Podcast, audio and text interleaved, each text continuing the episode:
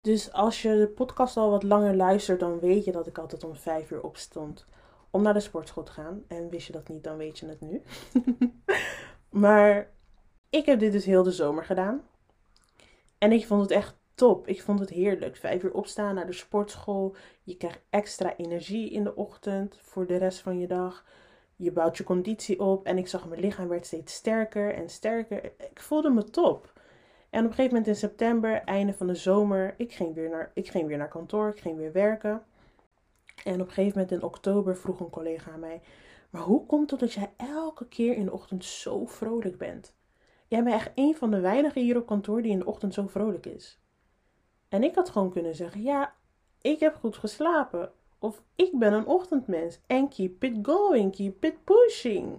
Maar nee hoor, daar kwam ik weer, de eerlijke zelf. Ik zei dus gewoon: Ja, ik sta om vijf uur op. Om half zes ga ik dan sporten. Dan sta ik in de sportschool. En dan kom ik naar kantoor en dan is niemand er eigenlijk. Dus dan kan ik een beetje werken voordat iedereen komt.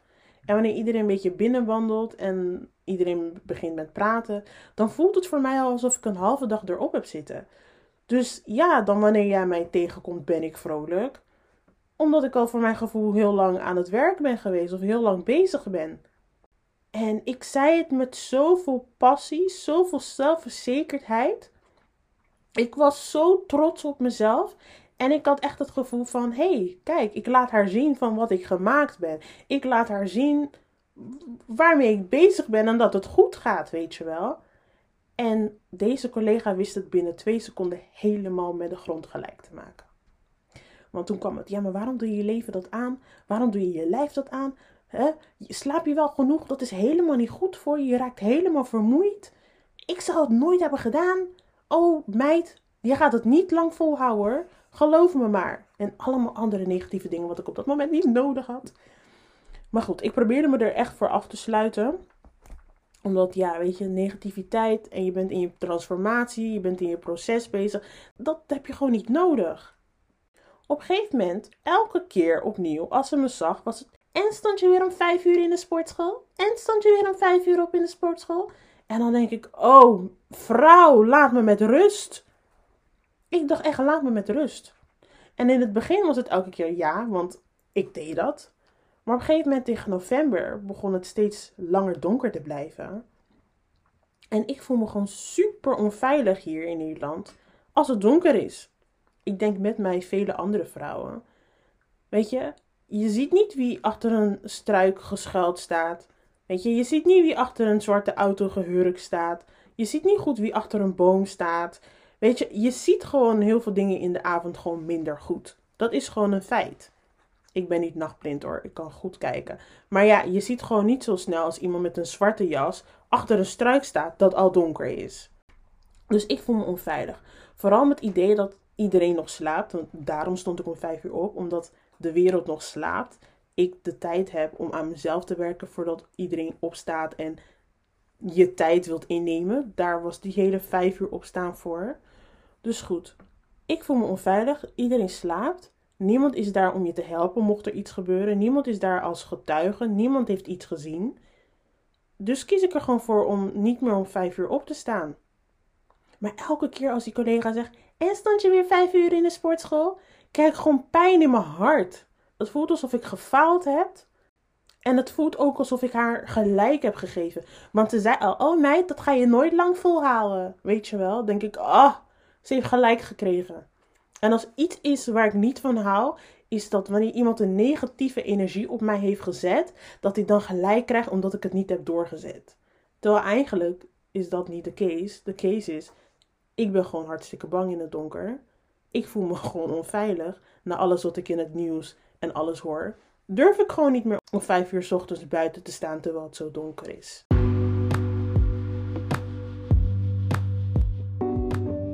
sis, welkom bij Moeie de podcast, waar we eerlijke gesprekken voeren over het zijn en het worden van een high-value woman in de tijd van nu.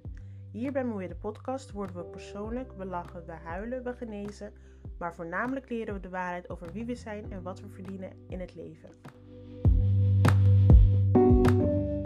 Ik ben Sylvania, je host, en vandaag gaan we het dus hebben over waarom je je level up journey beter geheim moet houden, aka Just Be Mysterious Sis. Dus de laatste tijd zijn wij dus bezig geweest met het creëren van een nieuwe versie van onszelf. Of tenminste, we zijn bezig geweest met een fundament leggen voor de nieuwe versie van onszelf. En als je nu luistert en je geen idee hebt waar ik het over heb, raad ik je aan om de afleveringen van hiervoor even te luisteren, zodat je up-to-date bent met waar ik het nu over heb. Oké, dus we zijn bezig geweest met een fundament leggen voor, het, voor een nieuwe versie van onszelf. En ik kan je al verzekeren dat op een of andere manier je, je gaat jezelf veranderen. Je gaat door een transformatie heen. Dit kan dus zijn lichamelijk, qua uiterlijk, maar ook gewoon je innerlijk. Dit kan misschien zijn dat je nieuwe skills gaat ontwikkelen of whatsoever, nieuwe gewoontes gaat leren. Maar de mensen om je heen gaan dus niet door deze transformatie heen. Tenzij ze met je meedoen. Maar anders gaan zij dus niet door deze transformatie heen. En guess what? It's fine. Het is jouw journey en jij bepaalt wat je wel of niet wil veranderen aan jezelf. Maar soms is het verstandig om je journey voor je te houden. Tenminste, voor zo lang mogelijk. En ik ga je vandaag dus vier situaties vertellen waarom het dus beter is om mysterieus te blijven tijdens je journey. So let's get started. Oké, de eerste scenario. Tast het af. Kijk of het wel echt bij je past. Je bent dus bezig met een nieuwe transformatie. Je weet nog niet zeker of het is wat je echt wilt of wat je in gedachten hebt. Dus geef jezelf de tijd om het af te tasten. Kijk of het inderdaad wel bij je past. En niet na één week fitnessen al zeggen van ja, ik sport zeven dagen per week. Want stel, na week drie denk je van mm, nee, ik ga toch liever één keer per week bijvoorbeeld zwemmen en niet naar de sportschool. Of nee, misschien is het voor mij beter om maar vijf dagen te sporten, gezien mijn andere taken en bezigheden in de week. En stel je voor, je hebt het dus al aan anderen verteld, dan kom je bij anderen al ongeloofwaardig over. Terwijl eigenlijk is dat niet het geval. Het geval is gewoon, je bent aan het ontdekken of de nieuwe versie van jezelf of de nieuwe gewoontes die je zelf aan het aanleren bent, wel daadwerkelijk bij je passen. En vind je het wel leuk genoeg? En je moet gewoon jezelf de kans geven om te ontdekken van oké, is dit inderdaad wat ik ervan had verwacht? Is dit inderdaad hoe ik het voor me zag? Dus soms is het maar gewoon beter om helemaal niks te zeggen. Als iemand je vraagt, sport je? Kijk, nu heb ik het over het sporten, maar stel je voor iemand vraagt je, hey, sport je? Dan kan je best wel zeggen ja af en toe. Ook al weet je misschien dat je er elke dag staat, maar zeg gewoon ja af en toe. Just be mysterious. Just, ja, af en toe. Wanneer ik tijd heb. Just, just play it cool. Scenario nummer twee. Scenario nummer twee is dat mensen wel altijd wel iets te vinden of te zeggen hebben over de veranderingen waar je dus doorheen gaat. Vooral als het in hun optiek, ik, ik zeg het nog een keer voor de mensen die te ver weg staan. Vooral als het in hun optiek anders is dan de mainstream. Denk bijvoorbeeld aan het daten met mannen met een hogere status, meer aanzien of die rijker zijn dan jij. Dus je bent echt hypergamie aan het daten. Sommige mensen begrijpen niet waarom een vrouw dat zou willen doen. Ja, je wilt misschien gewoon wat luxer leven. En, en dat kan. Als jij voor je, voor je nieuwe ik, voor je, voor je betere versie van jezelf, voor je high value woman hebt gekozen van ik wil luxe daten ik, ik wil de fijne dingen van het leven proeven en meemaken. Dus ik kies ervoor om een man te daten die daar al staat. Dan is dat jouw goed recht. Want dat is wat jij voor jezelf wilt. Dat is wat je jezelf gunt. Maar het kan ook gewoon zo zijn dat jij zoiets hebt van: ik ben klaar om moeder te worden. En daardoor ga ik vijf dagen niet meer werken. Ik wil drie dagen of twee dagen werken. Maar dat betekent dat mijn man financieel zo sterk moet zijn dat hij en die vijf dagen van zichzelf op zich kan nemen, maar ook de overige twee of de overige drie dagen die ik mis op zich kan nemen. Dat betekent dus dat jij hypergamie zou moeten daten. Wil jij dat kunnen? Wil jij een moeder zijn die maar twee of drie dagen per week werkt? En sommige vrouwen, maar ook mannen, begrijpen dat niet. En dat is niet erg, want het is jouw leven. En als dat is wat jij wilt voor jouw leven, so be it. Maar dan heb ik het over daten. Maar het kan ook zo zijn dat je iets aan jezelf minder mooi vindt. Je stoort je eraan. En je hebt geprobeerd om het op een andere manier op te lossen. dat je nu denkt, ik ga toch maar even die plastische chirurgie doen. Ik ga toch maar wel even die facings nemen. Of ik ga toch wel dit. Of ik ga toch wel dat. En sommige mensen, vooral in van die leuke Facebookgroepen, hebben altijd wel wat te zeggen waarom je iets wel en waarom je iets niet moet doen. Sommige mensen halen het geloof erbij. En ik ben zelf ook gelovig. Maar ik vind, als jij niet tevreden bent met hoe je eruit ziet, dan mag je jezelf veranderen. Want at the end of the day is het jouw ding met God. At the end of the rit, aan het einde van de rit, ga jij jezelf moeten verantwoorden bij God. En daar staan niet al die andere mensen om je heen om te zeggen: Ja, maar ik heb je toch gezegd dat je dat niet hoeft te doen? Nee, het is jouw ding met God. En zo heb je dat ook met mensen die wat ouder zijn en ineens een fulltime opleiding willen volgen, dus willen stoppen met werken. Dat mensen zeggen: Ja, je bent gek als je dat doet. Hoe ga je al je vaste lasten betalen? Hoe ga je dit? Hoe ga je dat? Weet je, heel vaak zien mensen eerst het negatieve voordat ze het positieve kunnen zien aan een situatie. En omdat iets controversieel is, betekent niet gelijk dat het slecht is. Het betekent gewoon dat jij iets nieuws gaat proberen voor jezelf. Iets gaat doen wat de mainstream mensen niet durven soms. Soms durven mensen het gewoon niet. Dat is het. En soms kunnen dit helaas familieleden zijn die het er niet mee eens zijn. En met dat gezegd hebben, gaan we gelijk door naar scenario nummer 3. Scenario nummer 3 is: het kan soms kwetsend overkomen. En dit is vooral bij familieleden of mensen die heel dichtbij staan. Het kan voor hun soms heel kwetsend overkomen, de verandering waar je doorheen gaat. Dat je bijvoorbeeld zegt: Ik wil meer dan X verdienen, want ik wil mijn kinderen wel alles kunnen geven.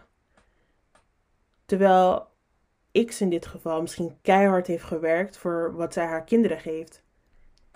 En het kan dan zo zijn dat jij het gevoel aan X geeft van, ik kijk op je neer. En dat kan voor heel veel mensen een trigger zijn. Het kan ook gewoon zo zijn dat je zoiets hebt van, ja, ik vind mezelf op dit moment niet mooi, want ik heb een, een te lange been. Ik zeg maar wat hoor. Terwijl een lange been iedereen in je familie dat heeft. En dat jij ervoor kiest om er wat anders aan te gaan doen. Dan kunnen mensen denken van, oh, ze vindt mij met mijn lange been niet mooi genoeg. Is wel echt een hele rare um, voorbeeld dat ik geef hoor. Maar dat zijn gewoon dingen die in het dagelijks leven gebeuren. Dat mensen denken van, oh, maar ze wil dat aan zichzelf veranderen wat ik ook heb. En ze geeft aan dat ze dat lelijk vindt. Dus dan zal ze mij ook wel lelijk vinden. Terwijl je misschien helemaal niks over diegene hebt gezegd. Maar je hebt over jezelf gezegd dat jij dat stukje niet mooi vindt aan jezelf. En dat dus wil veranderen. Wat ik zeg, heel veel dingen kunnen voor mensen een, een trigger zijn. Of stel je voor, iemand in je familie of een vriendin van jou, heeft er altijd van gedroomd om een boek te schrijven. Of heeft er altijd al van gedroomd om dokter te worden. Maar het is hun dus niet gelukt vanwege gebrek aan discipline. Of misschien gebrek aan middelen wat jij allemaal wel bezit. En dat jij dus wel iets doet en er wel voor gaat, kan dan een trigger zijn voor diegene. Zo van, um, zie hoe ik gefaald heb? Weet je, dan gaan ze alles wat bij hun niet gelukt is op jou projecteren. Ze gaan hun gebreken op jou projecteren. We zijn nu aangekomen bij de laatste scenario, scenario nummer 4. En dat is eigenlijk misgunning van anderen, boze oog. Ehm, in het papierment zeggen we rosea pisa, dus letterlijke vertaling, zware adem. Wat een rare vertaling. Maar in ieder geval, het is zeg maar, stel je, je vertelt de verkeerde persoon over je progressie. Eigenlijk wat ik dus aan het begin vertelde over mij en mijn collega. Je vertelt de verkeerde persoon over je progressie. En deze mensen kunnen in je gezicht doen alsof ze blij voor je zijn.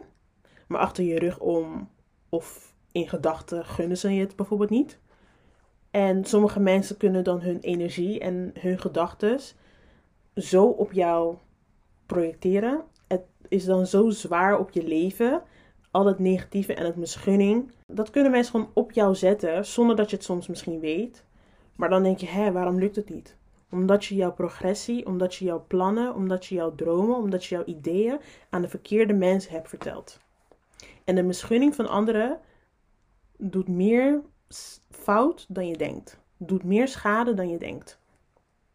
En dit doet me gelijk denken aan een quote van Sarah Jakes Roberts. Zij zei: Not every person in your family can feed you. Not every person in your family can help you promote growth, to incubate hope. Some people are trying to blow out your candle when you're trying to keep the flame going.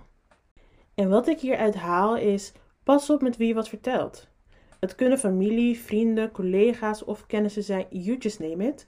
Maar omdat zij dus niet de visie hebben die jij hebt, of omdat ze niet de zelfvertrouwen en de, zelfverzekerdheid hebben die jij hebt, kunnen de woorden en de energie die zij op jou projecteren jouw groei in de weg staan. Wat wij gaan moeten begrijpen is dat als je een droom hebt om bijvoorbeeld een multimiljonair te worden, en iemand in jouw omgeving zegt: Ik denk niet dat je het kan.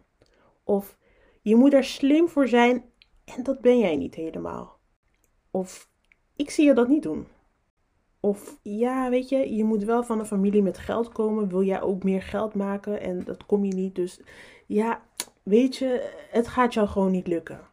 Dan moet je dus al weten, dan moet je al begrijpen dat dit dus betekent dat jij jouw dromen en jouw plannen niet met hun kan delen. Dus je moet er niet verder over gaan. Je moet er niet verder over doorgaan. En dit valt eigenlijk ook meteen onder boundaries, je grens aangeven. Je moet jezelf, je dromen, je plannen en je ideeën gewoon beschermen. En je moet dus weten: oké, ik kan niet alles met iedereen delen. Want laten we heel eerlijk zijn. Stel je voor, je zegt tegen iemand, je moeder bijvoorbeeld: Mam, weet je, ik wil actrice worden. En je moeder zegt: hm, Meisje, ik weet niet of je dat gaat worden hoor. Of je hebt een vriendin waar je altijd haar haren van doet. Dat je tegen haar zegt: Weet je, ik zit erover na te denken en ik denk dat ik het gewoon ga doen. Ik ga een business starten waar ik haren ga doen. En dat zij zegt, nou, ik denk niet dat het een succes wordt, want ik sta uren of ik zit uren bij je in de stoel. Ik denk dat niemand bij jouw haren komt doen. Hé, dat doet pijn, hè? Het doet pijn wanneer iemand die jou zou moeten supporten dit niet doet.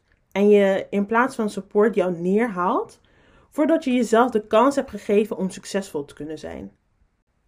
En heb je iets bereikt, heb je een verandering al ondergaan, dan kan je er natuurlijk altijd met anderen over hebben. Hè?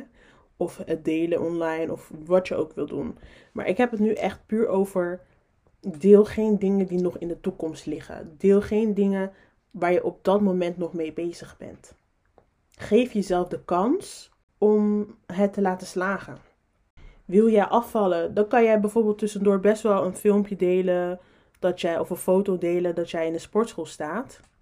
Misschien motiveer je iemand anders daarmee. You never know. Maar ga niet zeggen: ik wil 5 kilo afvallen. Ik wil 10 kilo afvallen. Dan gaan mensen zeggen: en hoe ver ben je? En hoeveel ben je afgevallen? En hoe dit? En hoe dat? Dat heb je niet nodig. Focus je op jouw proces. Focus jou op waar jij mee bezig bent. Kijk, ik zeg niet dat je helemaal niks aan iemand kan, uh, kan vertellen. Hè? Maar je moet gewoon weten met wie je wat wel en wat niet kan delen, zeg maar. Je moet het kunnen aftasten. Je moet kunnen voelen van oké, is deze persoon open-minded genoeg?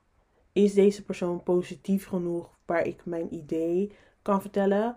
Kan ik diegene bijvoorbeeld betrekken bij mijn proces? Kijk, dat soort dingen moet je echt kunnen aanvoelen. En door de juiste gesprekken en door de juiste vragen met iemand kom je er een beetje achter wat voor mindset diegene heeft dat je dan weet, oké, ik kan deze persoon wel in vertrouwen nemen met het idee of het plan of het proces waar ik op dit moment doorheen ga. Want weet je wat het ook grappig is? De meeste mensen gaan je groei of je verandering dus niet begrijpen, wat ik al vanaf het begin heb gezegd. En that's oké. Okay. Dat zijn dus niet de mensen die klappen wanneer jij bezig bent met jouw strijd. Van, come up girl, you can do it. Weet je, zij staan jou niet aan te moedigen. Zij zijn niet jouw cheerleader. Maar het zijn wel deze mensen die wanneer jij bij het eindstreep bent, wanneer jij je doel hebt behaald, wanneer jij bent waar je wilt zijn, dat zijn, dit zijn de mensen die eigenlijk kritiek hebben en een, een, mening hebben en iets te zeggen hebben waarom je het niet zou moeten doen. Dat zijn dezelfde mensen die nu naar jou toe komen om te vragen: en hoe heb je dat gedaan? Ze willen alles weten van je. Hoe, wat, waar, hoe, wanneer, met wie, hoe vaak. Dan willen ze ineens alle informatie van je hebben, want ze zien van hé, hey, het werkt, dus dan wil ik het ook. Dus het is heel vaak niet dat het aan jouw idee en jouw plan, aan jouw transformatie ligt. Nee, het probleem ligt bij een ander dat ze niet kunnen begrijpen waarom jij iets wilt, of zij niet het geloof hebben dat iets een kans van slagen heeft. En dan is het niet een jouw probleem, maar een hun probleem. That's it. Zo ja, dat is het. We zijn aan het einde gekomen van deze podcast. Ik heb voor deze week geen opdracht. Dit was echt een podcast. Uh, ja, ik wilde gewoon heel even mijn gedachten met je delen over dit onderwerp. Over behouden mysterie. En weet je, oké, heel even nog één laatste dingetje. Weet je dat hoe mysterieuzer je bent als vrouw, hoe interessanter mensen je vinden, hoe nieuwsgieriger mensen zijn naar jou als persoon. Mannen ook, die vinden dat heel opwindend. Nee, nee, nee, dit moet ik niet zeggen. Mijn moeder luistert ook naar mijn podcast. En die gaat zeggen: Wat weet jij van opwindend zijn? nee, maar ja, mannen vinden het ook heel mysterieus. En, en zijn dan benieuwd van: Oké, maar wat schuilt er meer achter wat ik zie aan haar? Wat is haar persoonlijkheid? Dan gaan ze je gericht vragen stellen, omdat ze nieuwsgierig zijn naar jou als persoon. En dan staan ze niet zo 1, 2, 3 klaar met een mening, met hoe zij naar dingen kijken. Maar dan willen ze gewoon weten, oké, maar hoe zit jij in elkaar? Dat is gewoon mysterieus. Dat is gewoon aantrekkelijk. Maar goed, dat is een onderwerp voor een andere keer. ik hoop dat je het een leuke of een interessante aflevering vond. Bedankt voor het luisteren en ik spreek je de volgende keer weer. Stay blessed. Bye.